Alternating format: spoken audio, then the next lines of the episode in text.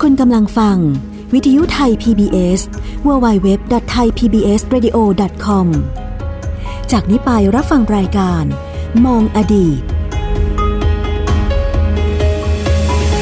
สวัสดีครับคุณผู้ฟังครับต้อนรับคุณผู้ฟังเข้าสู่รายการมองอดีตครับคุณผู้ฟังวันนี้ผมใหญ่ชวัฒพยกพันธ์นะครับก็ยังคงทำหน้าที่นะฮะในการพูดคุยเรื่องราวต่างๆนะครับผ่านอาจารย์ผู้มีประสบการณ์ แล้วก็มีความรู้ทางด้านประวัติศาสตร์นะคุณผู้ฟังครับทางวิทยุไทย PBS www.thaipbsradio.com และแอปพลิเคชัน on mobile ไทย PBS Radio นะครับคุณผู้ฟังครับวันนี้ก็ยังคงเป็นอาจารย์ท่านเดิม ท่านนี้ไม่หายไปไหนนะฮะสำหรับรายการของเราผู้ช่วยศาสตราจารย์ดรดีนาบุญธรรม อาจารย์จากภาควิชา ประวัติศาสตร์และหน่วยวิชาอารยธรรมไทย คณะอักษรศาสตร์จุฬาลงกรณ์มหาวิทยาลัยครับ สวัสดีครับอาจารย์ครับ สวัสดีครับใหญ่ครับ และสวัสดีท่านผู้ฟังทุกท่านด้วยครับ วันนี้ต้องให้อาจารย์เป็นผู้เล่า เพราะผมเล่าไม่ได้จริงๆครับเป็นเรื่องยากสำหรับผมจริงๆฮะอาจารย์นะฮะแล้ววันนี้เราจะเราจะคุยกันเนื่องในโอกาสสำคัญของบ้านเมืองนะครับ วันสำคัญที่ที่มีอยู่เป็นประจำทุกปีใช่ไหมครับ แต่ทำไมไม่ขึ้นปฏิทินคือวันมหาธีรราชเจ้าใช่ไหมครับ อ๋อ วงการลูกเสือรู้จักดี วันที่ 25 พฤศจิกายนของทุกปี ครับ ซึ่งอาจอย่างคุณใหญ่ก็พูดถูกใช่ไหมเป็นวันที่วงการลูกเสือ ลูกเสือเนตรนารียุวกาชาใช่ไหมเพราะว่าเป็นวันคล้ายวันเสด็จสวรรคตของพระบาทสมเด็จพระมงกุฎเกล้าเจ้าอยู่หัวรัชกาลที่ 6 ซึ่งพระองค์เป็นผู้พระราชทานกำเนิด องค์วงการลูกเสือไทย เมาคีล่าสัตว์เมาคีล่าสัตว์ถูกต้องนะครับ ก็ก็วงการลูกเสือก็ถือวันนี้เป็นวันสำคัญวันหนึ่งนะก็ทางราชการก็กำหนดให้มีการวางพวงมาลาถวายราชสักการะ พระบรมราชานุสาวรีย์ของพระองค์ท่านในที่ต่างๆ รวมทั้งแน่นอนพระบรมราชานุสาวรีย์หลักที่หน้าสวนลุมพินีนะครับใช่ก็แล้วก็มี ราชประเพณีให้พระมหากษัตริย์เสด็จพระราชดำเนินทรงวางพวงมาลา ถวายราชสักการะ และทรงบำเพ็ญพระราชกุศลถวายรัชกาลที่ 6 ที่หอประชุมโรงเรียนวชิราวุธหรือวชิราวุธวิทยาลัยด้วยนะครับ นะนั้นก็เป็นในส่วนของ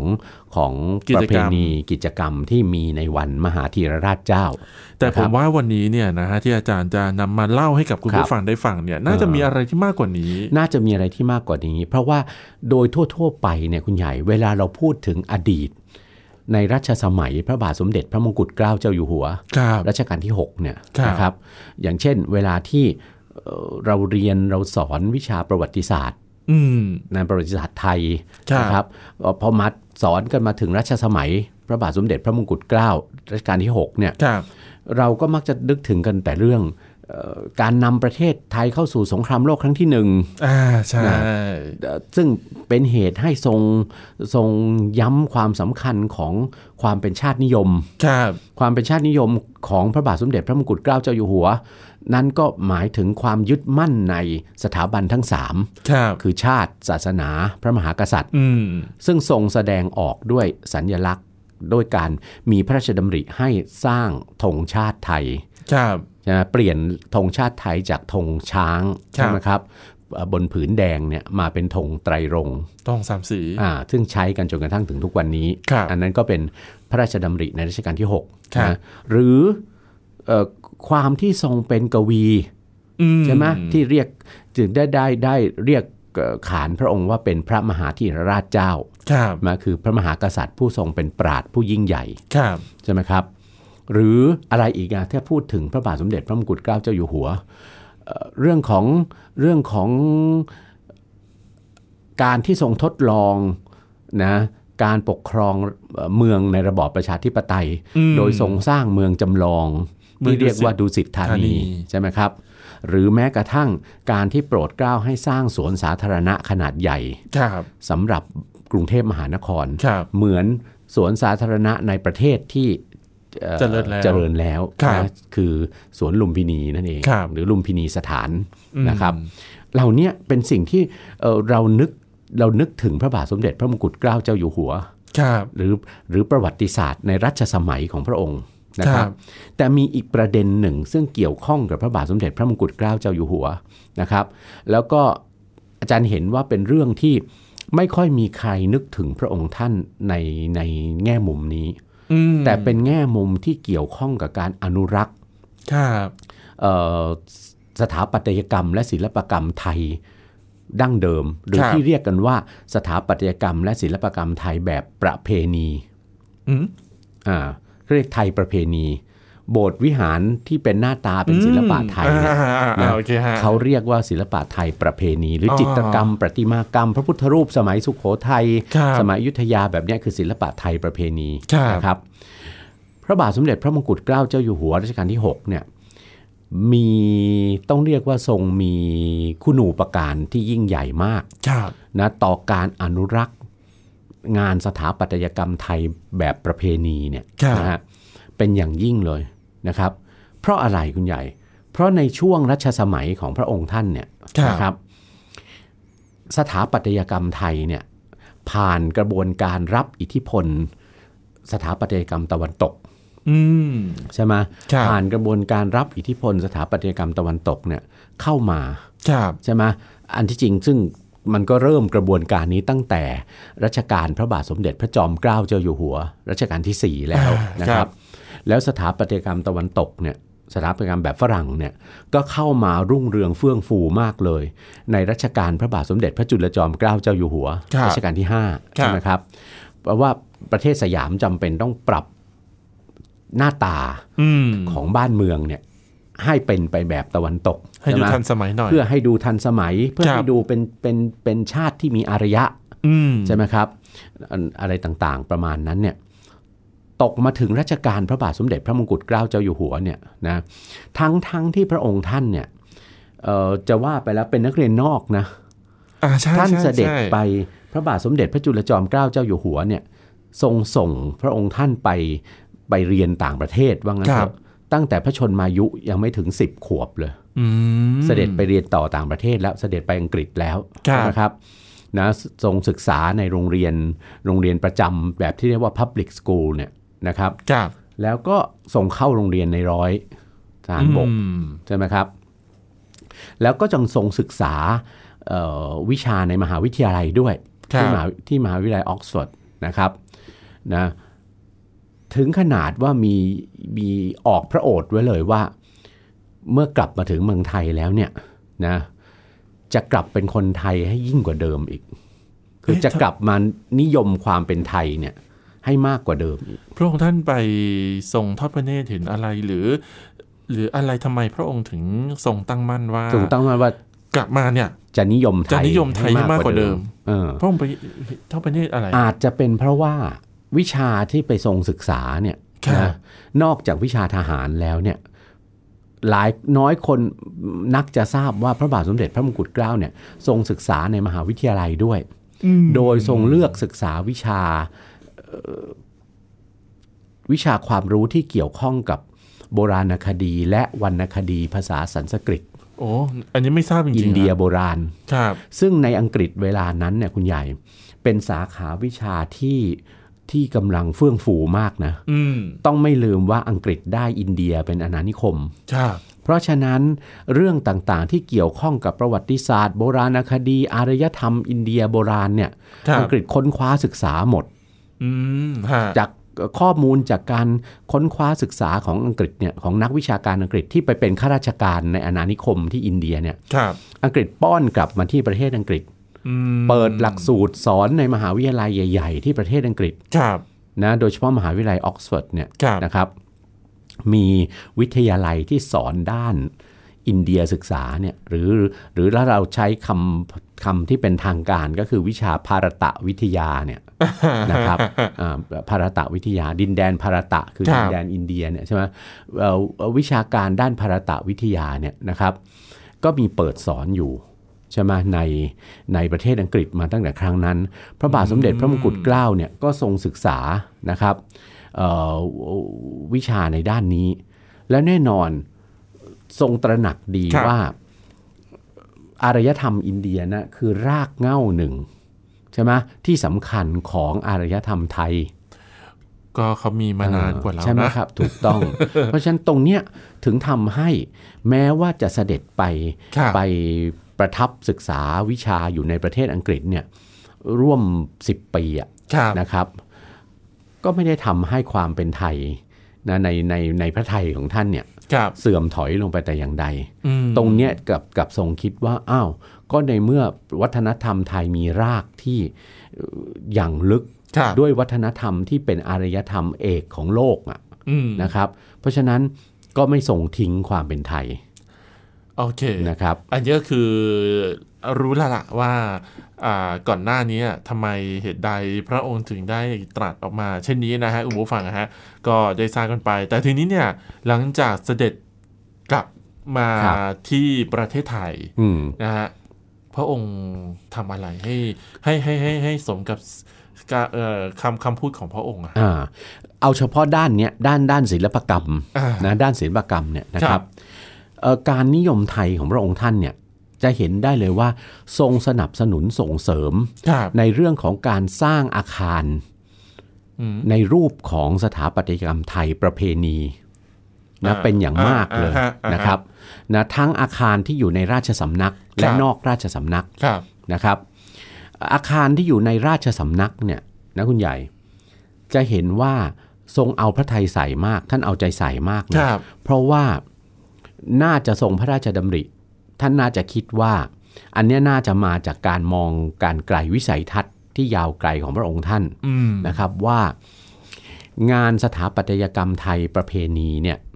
นะครับที่เป็นไงเคยรุ่งเรืองเฟื่องฟูอยู่ในสมัยต้นรัตนโกสินทร์เนี่ยนะครับผ่านยุครัชกาลที่4รัชกาลที่ 5 แล้วเนี่ยนะครับ คือความนิยมมันลดลงไป ถูกแทนที่ด้วยสถาปัตยกรรมตะวันตกใ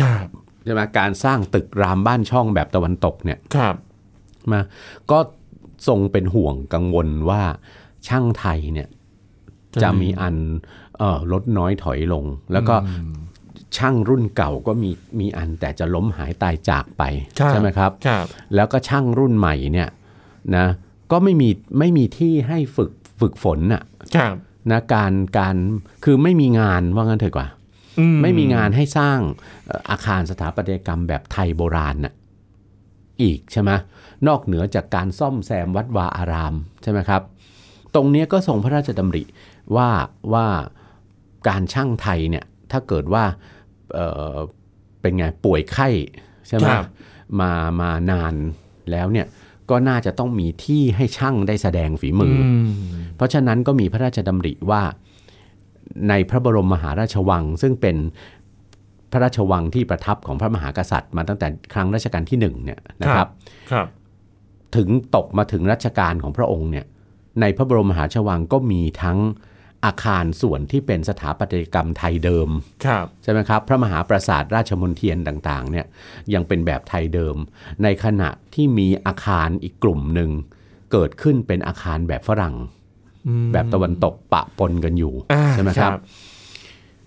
พระบาทสมเด็จพระมงกุฎเกล้าเจ้าอยู่หัวเนี่ยนะครับ เวลาจะทรงสร้างอาคารใหม่ในพระบรมมหาราชวังเนี่ย จะเป็นอาคารขนาดเล็กขนาดใหญ่ อาคารขนาดใหญ่เนี่ยท่านไม่ได้ทรงสร้างนะท่านทรงสร้างแต่อาคารขนาดเล็กและก็อาคารประเภทที่เป็นพระพลากับศาลาที่ประทับเนี่ยโปรดสร้างมากเลยในพระบรมมหาราชวัง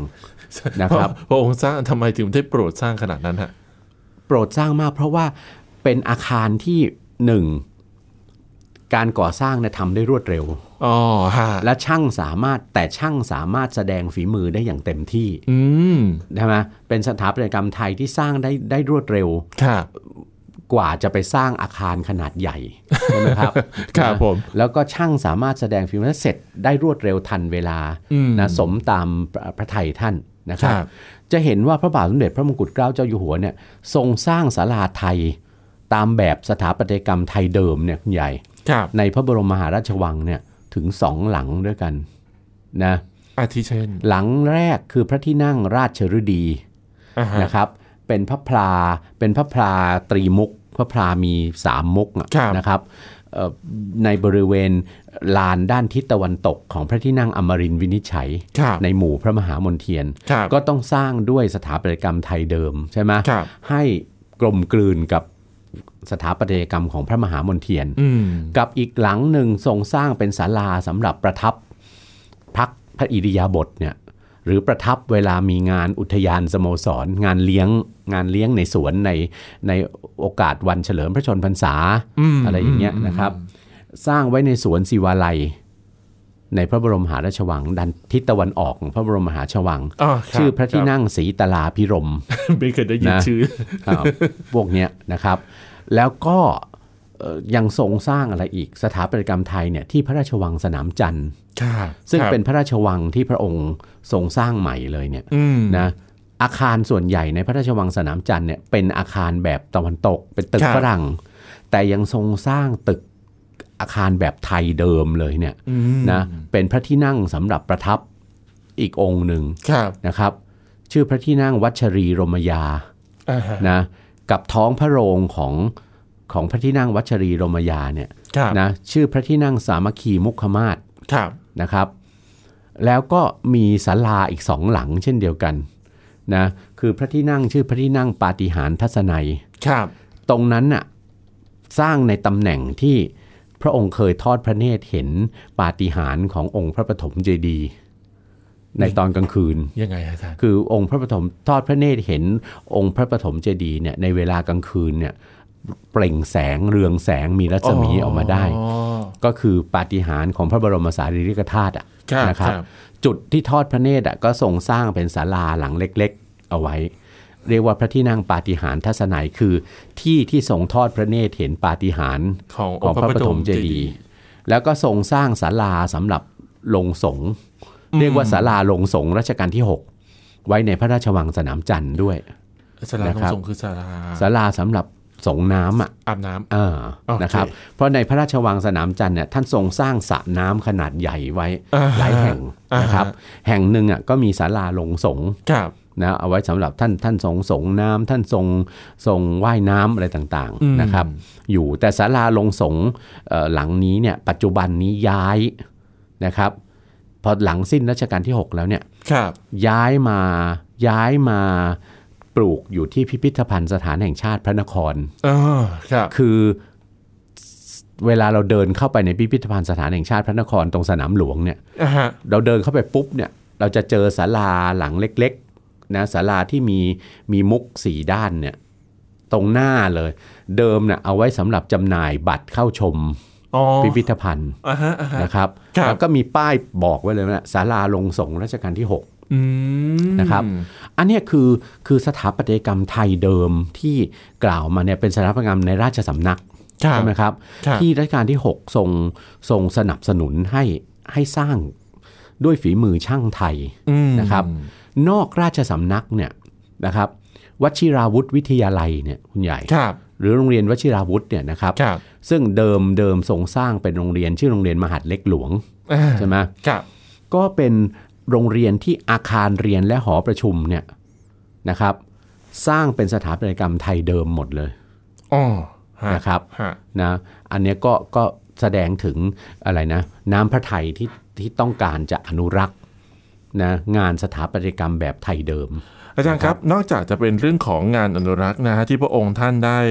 ทำอ่าได้ได้ทรงทำเอาไว้นะฮะไม่ว่าจะเป็นในพระราชวังหรือว่าโรงเรียนวชิราวุธเองก็ครับตาม คือพระองค์ได้มีการถ่ายทอดชุดข้อมูลหรือว่าความรู้เนี่ยไปยังพี่น้องประชาชนรวมครับข้าราชการไหมฮะอาจารย์ ด้วยอืมนะครับเอ่อถ่ายทอดความไม่ได้ไม่ได้เป็นการที่ถ่ายทอดความรู้เอ่อเรื่องสถาปัตยกรรมไทยตรงๆอะอืมแต่ว่าการที่ทรงทรงเป็นผู้นำครับในการสนับสนุนส่งเสริมนะครับ การสร้างงานสถาปัตยกรรมไทยเดิมหรือไทยประเพณีเนี่ยนะครับ อันนั้นเป็นตัวสะท้อน ว่าหนึ่งยังไงก็ตามในท่ามกลางความนิยมนะครับก่อสร้างสถาปัตยกรรมเอ่อแบบอิทธิพลตะวันตกเนี่ยครับนะครับเอ่อด้วยเนี่ยนะในในในรัชสมัยของพระองค์เนี่ยนะครับ ก็ไม่ส่งทิ้งงานสถาปัตยกรรมไทยอืมยังทรงส่งเสริมสนับสนุนทั้งในราชสำนักครัและบนอกราคชรับสำนักครับจุฬาลงกรณ์มหาวิทยาลัยเองเนี่ย นะซึ่งในรัชกาลพระบาทสมเด็จ พระมงกุฎเกล้าเจ้าอยู่หัวเนี่ยในช่วงต้นรัชกาลเนี่ยยังมีฐานะเป็นโรงเรียนข้าราชการพลเรือนอืมในพระบาทสมเด็จพระจุลจอมเกล้าเจ้าอยู่หัวอยู่ครับนะครับ เมื่อทรงเลือกที่สร้างอาคารถาวรของโรงเรียนข้าราชการพลเรือนเนี่ยครับนะครับ ก็โปรดเกล้าให้ออกแบบเป็นตึกทรงไทยหมดเลย นะครับอ๋อคือคือตอนแรกเนี่ยโรงเรียนข้าราชการพลเรือนเนี่ยไม่ได้อยู่ณปัจจุบันไม่ได้อยู่ในตำแหน่งที่เป็นจุฬาลงกรณ์มหาวิทยาลัยในปัจจุบันอ่าฮะตั้งต้นทีเดียวอยู่ในพระบรมมหาราชวังอ๋อครับแล้วก็ย้ายออกมาสร้างนะย้ายออกมาสร้างที่ตำบลปทุมวันครับนะในตำแหน่งที่เอ่อเคยเป็นในตำแหน่งที่ปัจจุบันนี้คือสนามสุพัชราไสยอะอืมนะอืมอืมตรงนั้นเนี่ยเคยมีวังแห่งหนึ่ง รัชกาลที่ 5 ท่านสร้างไว้พระราชทาน พระราชโอรสองค์หนึ่งของท่านคือ สมเด็จพระเจ้าสมเด็จพระเอ่อพระบรมโอรสาธิราชเจ้าฟ้ามหาวชิรุณหิตครับ ท่านเป็นพี่ของรัชกาลที่6ครัอีบกทีหนึ่งใช่ไหมครับนะก็แต่ว่าเสด็จที่วงคตสิ้นพระชนม์ไปซะก่อนครับวังนั้นก็เลยไม่มีใครไปอยู่นะแล้วก็รัชโดนกาลที่ 6 ท่านก็ยกให้เป็นโรงเรียนข้าราชการพลเรือนอ๋อครับนะครับ จนกระทั่งสถานที่เนี่ยมันคับแคบไปครับนะก็เลยเลยย้ายนะครับมามาสร้างที่ตำแหน่งที่เป็นจุฬาลงกรณ์มหาวิทยาลัยในปัจจุบันครับโดยตึกชุดแรกเนี่ยปัจจุบันนี้ก็คืออาคารมหาจุฬาลงกรณ์อ่าครับหรือผมที่เรียกกันว่าตึกอักษรศาสตร์หนึ่งอะครับนะครับเอ่อซึ่งอยู่ด้านหลังหอประชุมอะเคยไปใช้บริการบ่อยมากอ่าเป็นตึกทรงไทยใช่ไหมทรงไทยทรงไทยประยุกต์อืม แต่มีสถาปนิกผู้ออกแบบอะเป็นเป็นชาวเยอรมัน ชาวเยอรมันที่ออกไปศึกษาสถาปัตยกรรมไทยโบราณอืตามเมืองโบราณต่างๆ เช่น เมืองสุขโขทัยเมืองศรีสัชนาลัยครับครับนะแล้วก็เอามาเขียนแบบถวายครับนะครับอันนั้นก็คืออาคารชุดแรกของจุฬาลงกรณ์มหาวิทยาลัยครับเพราะว่าต่อมาท่านก็โปรดเกล้าให้รัชกาลที่ 6 ท่านก็โปรดเกล้าให้ยกฐานะ โรงเรียนข้าราชการพลเรือนเนี่ยขึ้นเป็นจุฬาลงกรณ์มหาวิทยาลัยอ๋อฮะนะเป็นอะไรเป็นเป็นอนุสรณ์แก่พระบาทสมเด็จพระจุลจอมเกล้าเจ้าอยู่หัวครับนะครับ แต่ว่าทีนี้พอจุฬาเกิดขึ้นแล้วก็มีตึกตึกอันนี้นะฮะตึกตึกซึ่งเป็นตึกที่พระองค์เองก็อยากจะให้ออกมาเป็นแบบไทยใช่นะฮะหลังจากนั้นเป็นต้นมา แต่หลังจากนั้นเนี่ยเอ่อ ต้องเข้าใจอย่างหนึ่งว่า แม้แต่ในรัชสมัยพระบาทสมเด็จพระมงกุฎเกล้าเจ้าอยู่หัวเองอืมก็ปรากฏวิแวววิกฤตการณ์อันหนึ่งขึ้นคือไม่ใช่เฉพาะในประเทศสยามเท่านั้นครัก็บแต่เกิดทั่วโลกคือภาวะเศรษฐกิจตกต่ำอ๋อนะครับ ภาวะเศรษฐกิจตกต่ำซึ่งเริ่มเกิดขึ้น แล้วก็หลังจากสิ้นรัชกาลที่ 6 นะครับ หลังจากสิ้นรัชกาลที่ 6 แล้วเนี่ยนะเอ่อ ภาวะนี้ก็รุนแรงขึ้นอืมใช่ไหมจนกระทั่งมีผลกระทบต่อรัฐบาลสยามในรัชกาลที่ 7 ครับนะทำให้ต้องพระบาทสมเด็จพระปกเกล้าเจ้าอยู่หัวเนี่ยรัชกาลที่ 7 เนี่ยท่านต้องส่งตัดทอนรายได้อืมอะไรต่างๆ มากมาย รวมทั้งมีการดุลข้าราชการออกครับเพื่อประหยัดงบประมาณครับอะไรต่อมีอะไรมากมายใช่ไหมครับเอ่อเพราะฉะนั้นการก่อสร้างต่างๆเนี่ยนะ ที่รัชกาลที่ 6 ท่านทรงวางวางรากฐานวางนโยบายไว้เนี่ยนะว่าท่านทรงสนับสนุนการสร้างอาคารครับแบบไทยเดิมเนี่ยนะคครัรับบก็เลยมีอันต้องหยุดพับไปหมดเลยอืมนะครับ ในรัชกาลที่ 7 เนี่ย ผลงานชิ้นเด่นๆเลยเนี่ยครับก็ทำได้แค่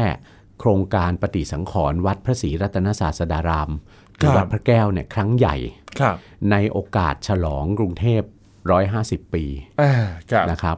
อันนั้นน่ะเป็นงานงานใหญ่สุดของของการที่เรียกว่าเป็นการอนุรักษ์ครับสถาปัตยกรรมแบบไทยเดิมครับนะครับ ในรัชกาลที่อื7ไม่ได้ไม่ได้สามารถทำได้เหมือนเมื่อครั้งที่รัชกาลที่ 6 ทรงทครับำนะครับพอมาถึงยุคการเปลี่ยนแปลงการปกครองนะฮะอาจารย์เออก็คือยุคของการปฏิวัติแล้วล่ะนะฮะอาครับจารย์ งานศิลปะเหล่านี้เนี่ยนะฮะครับมีใครที่สารต่อเรื่องของศิลปะวัฒนธรรมในการทำเป็นสถาปัตยกรรมพวกนี้ไหมอาจารย์สถาปัตยกรรมไทยประเพณีเนี่ยไทยเดิมเนี่ยคุณใหญ่อืมตกมาถึงยิ่งยิ่งตกมาถึงยุคหลังเปลี่ยนแปลงการปกครองไปแล้วเนี่ยครับนะครับ ยิ่งถูกมองมองโดยรัฐบาลคณะราษฎรคณะราษฎรเนี่ยนะครับ ซึ่งเป็นรัฐบาลเป็นผู้เปลี่ยนแปลงการปกครองใช่ไหมอ่าฮะเอ่อ รัฐบาลคณะราษฎรมองว่าสถาปัตยกรรม หรือศิลปกรรมแบบไทยเดิมเนี่ยเป็นสัญญลักษณ์ของระบอบเก่าอื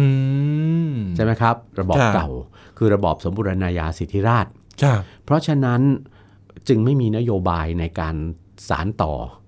ลักษณะของงานสถาปัตยกรรมแบบไทยเดิม แต่จะออกมาเป็นลักษณะของสถาปัตยกรรมแบบที่เราเรียกว่าสถาปัตยกรรมไทยประยุกต์นะครับ คือประยุกต์เอาอาคารแบบตะวันตกเข้ามากับเข้ากับสถาปัตยกรรมไทยครับมันให้มีหน้าตาที่แปลกแหวกแนวออกไปเลย จากสถาปัตยกรรมแบบไทยเดิมนะครับ ตัวอย่างเช่น คณะราษฎรให้สร้างวัดวัดหนึ่ง ซึ่งอยู่ไม่ใกล้ไม่ไกลจาก ไทย PBS ของเรานี่แหละอ๋อวัดวัดพระศรีมหาธาตุบางเขนเนี่ยนะครับ ซึ่งเดิมคณะราษฎรตั้งใจจะให้เรียกว่าวัดประชาธิปไตยนะครับก็จะเห็นว่าลักษณะสถาปัตยกรรมของวัดพระศรีมหาธาตุเนี่ยนะครับ โดยเฉพาะพระมหาธาตุเจดีย์มีเขาโครงของพระเจดีย์ทรงลังกาตามแบบไทยเดิมจริง ใช่ แต่ว่ารายละเอียดที่เป็นอะไรรวดลายที่อ่อนช้อย อย่างสถาปัตยกรรมไทยประเพณีเนี่ยหายไปหมดเลยโอ้โหอ่าหายไปหมดเลย ก็จะดูเหมือนมีเขาโครงเป็นสถาปัตยกรรมไทย แต่ว่าองค์ประกอบอื่นๆเนี่ยเป็นแบบทันสมัย คือเหมือนนะครับเหมือนองค์ประกอบมีไม่ครบอ่าส่วนพระอุโบสถเนี่ยที่เราเห็นอยู่ด้านหน้าของอขอโทษด้านหลังหลังของของพระธาตุเจดีย์เนี่ยนะครับ อันนั้นน่ะจะสร้างเรียนแบบพระอุโบสถของวัดเบญจมบพิตรใช่ไหมครับนะผมก็ว่าคุณคุณเรียนแบบพระอุโบสถวัดเบญจมบพิตรแต่ อันนั้นมาสร้างขึ้นภายหลังนะครับ ภายหลังนะวัดวัดพระศรีมหาธาตุเนี่ยสร้างขึ้นในยุคแรกยังไม่เสร็จสมบูรณ์ทีเดียวนะครับ ในยุคหลังต่อมาก็จะเห็นว่ามีการฟื้นฟูสถาปัตยกรรมแบบไทยเดิมขึ้นมาใช้อีก ในกรณีของพระอุโบสถ ใช่ไหมแต่อาคารหลังอื่นๆศาลาต่างๆ ในวัดเนี่ยเป็นสถาปัตยกรรมไทยประยุกต์ไปหมดเลยนะครับอ๋อนั่นนั่นหมายความว่าถ้าเกิดว่าเราอยากจะเห็นในลักษณะของสถาปัตยกรรมไทยเดิมหรืออะไรก็แล้วแต่ คือจะต้องไปไม่วังก็วัด ไม่วังก็วัดที่สร้างในอย่างอย่างอย่างช้าสุดก็คือต้นรัชกาลที่ 5 อย่างวัดราชบพิตร สถิตมหาศรีมารามหรือวัดเบญจมบพิตรวัดเบญจมบพิตรเองก็มามาสร้างเอาในปลายรัชกาลที่5นะครับสถาปัตยกรรมก็มีเปลี่ยนแปลงไปเป็นสถาปัตยกรรมไทยประยุกต์เยอะแล้วเหมือนกัน กรณีของพระอุโบสถ แต่วัดราชบพิตรเนี่ยยังคงลักษณะของสถาปัตยกรรมแบบไทยประเพณีอยู่แล้วก็มาฟื้นอีกครั้งหนึ่งก็ในรัชกาลที่ 6 นี่แหละ นะครับ โดยในตัวอย่างของศาลาหลังต่างๆ ในพระบรมหาชวัง หรือ พระที่นั่งในพระราชวังสนามจันทร์นะครับมานะฮะนี่คือเรื่องทั้งหมดนะฮะคุณผู้ฟังครับที่เรานำมาให้คุณผู้ฟังได้ติดตามรับฟังกันนะครับ วันนี้หมดเวลาแล้วนะฮะก็ขอบคุณคุณผู้ฟังทุกท่านนะครับที่ให้เกียรติติดตามรับฟังครับผู้ช่วยศาสตราจารย์ดรดีนาบุญธรรม อาจารย์จากภาควิชาประวัติศาสตร์และหน่วยวิชาอารยธรรมไทย คณะอักษรศาสตร์จุฬาลงกรณ์มหาวิทยาลัย แล้วก็ผมใหญ่ชวัฒน์พยกพันธ์ลาไปก่อนนะครับ สวัสดีครับ สวัสดีครับติด ตามรับฟังรายการย้อนหลังได้ที่เว็บไซต์และแอปพลิเคชันไทย PBS Radio ไทย PBS Radio วิทยุข่าวสารสาระ เพื่อสาธารณะและสังคม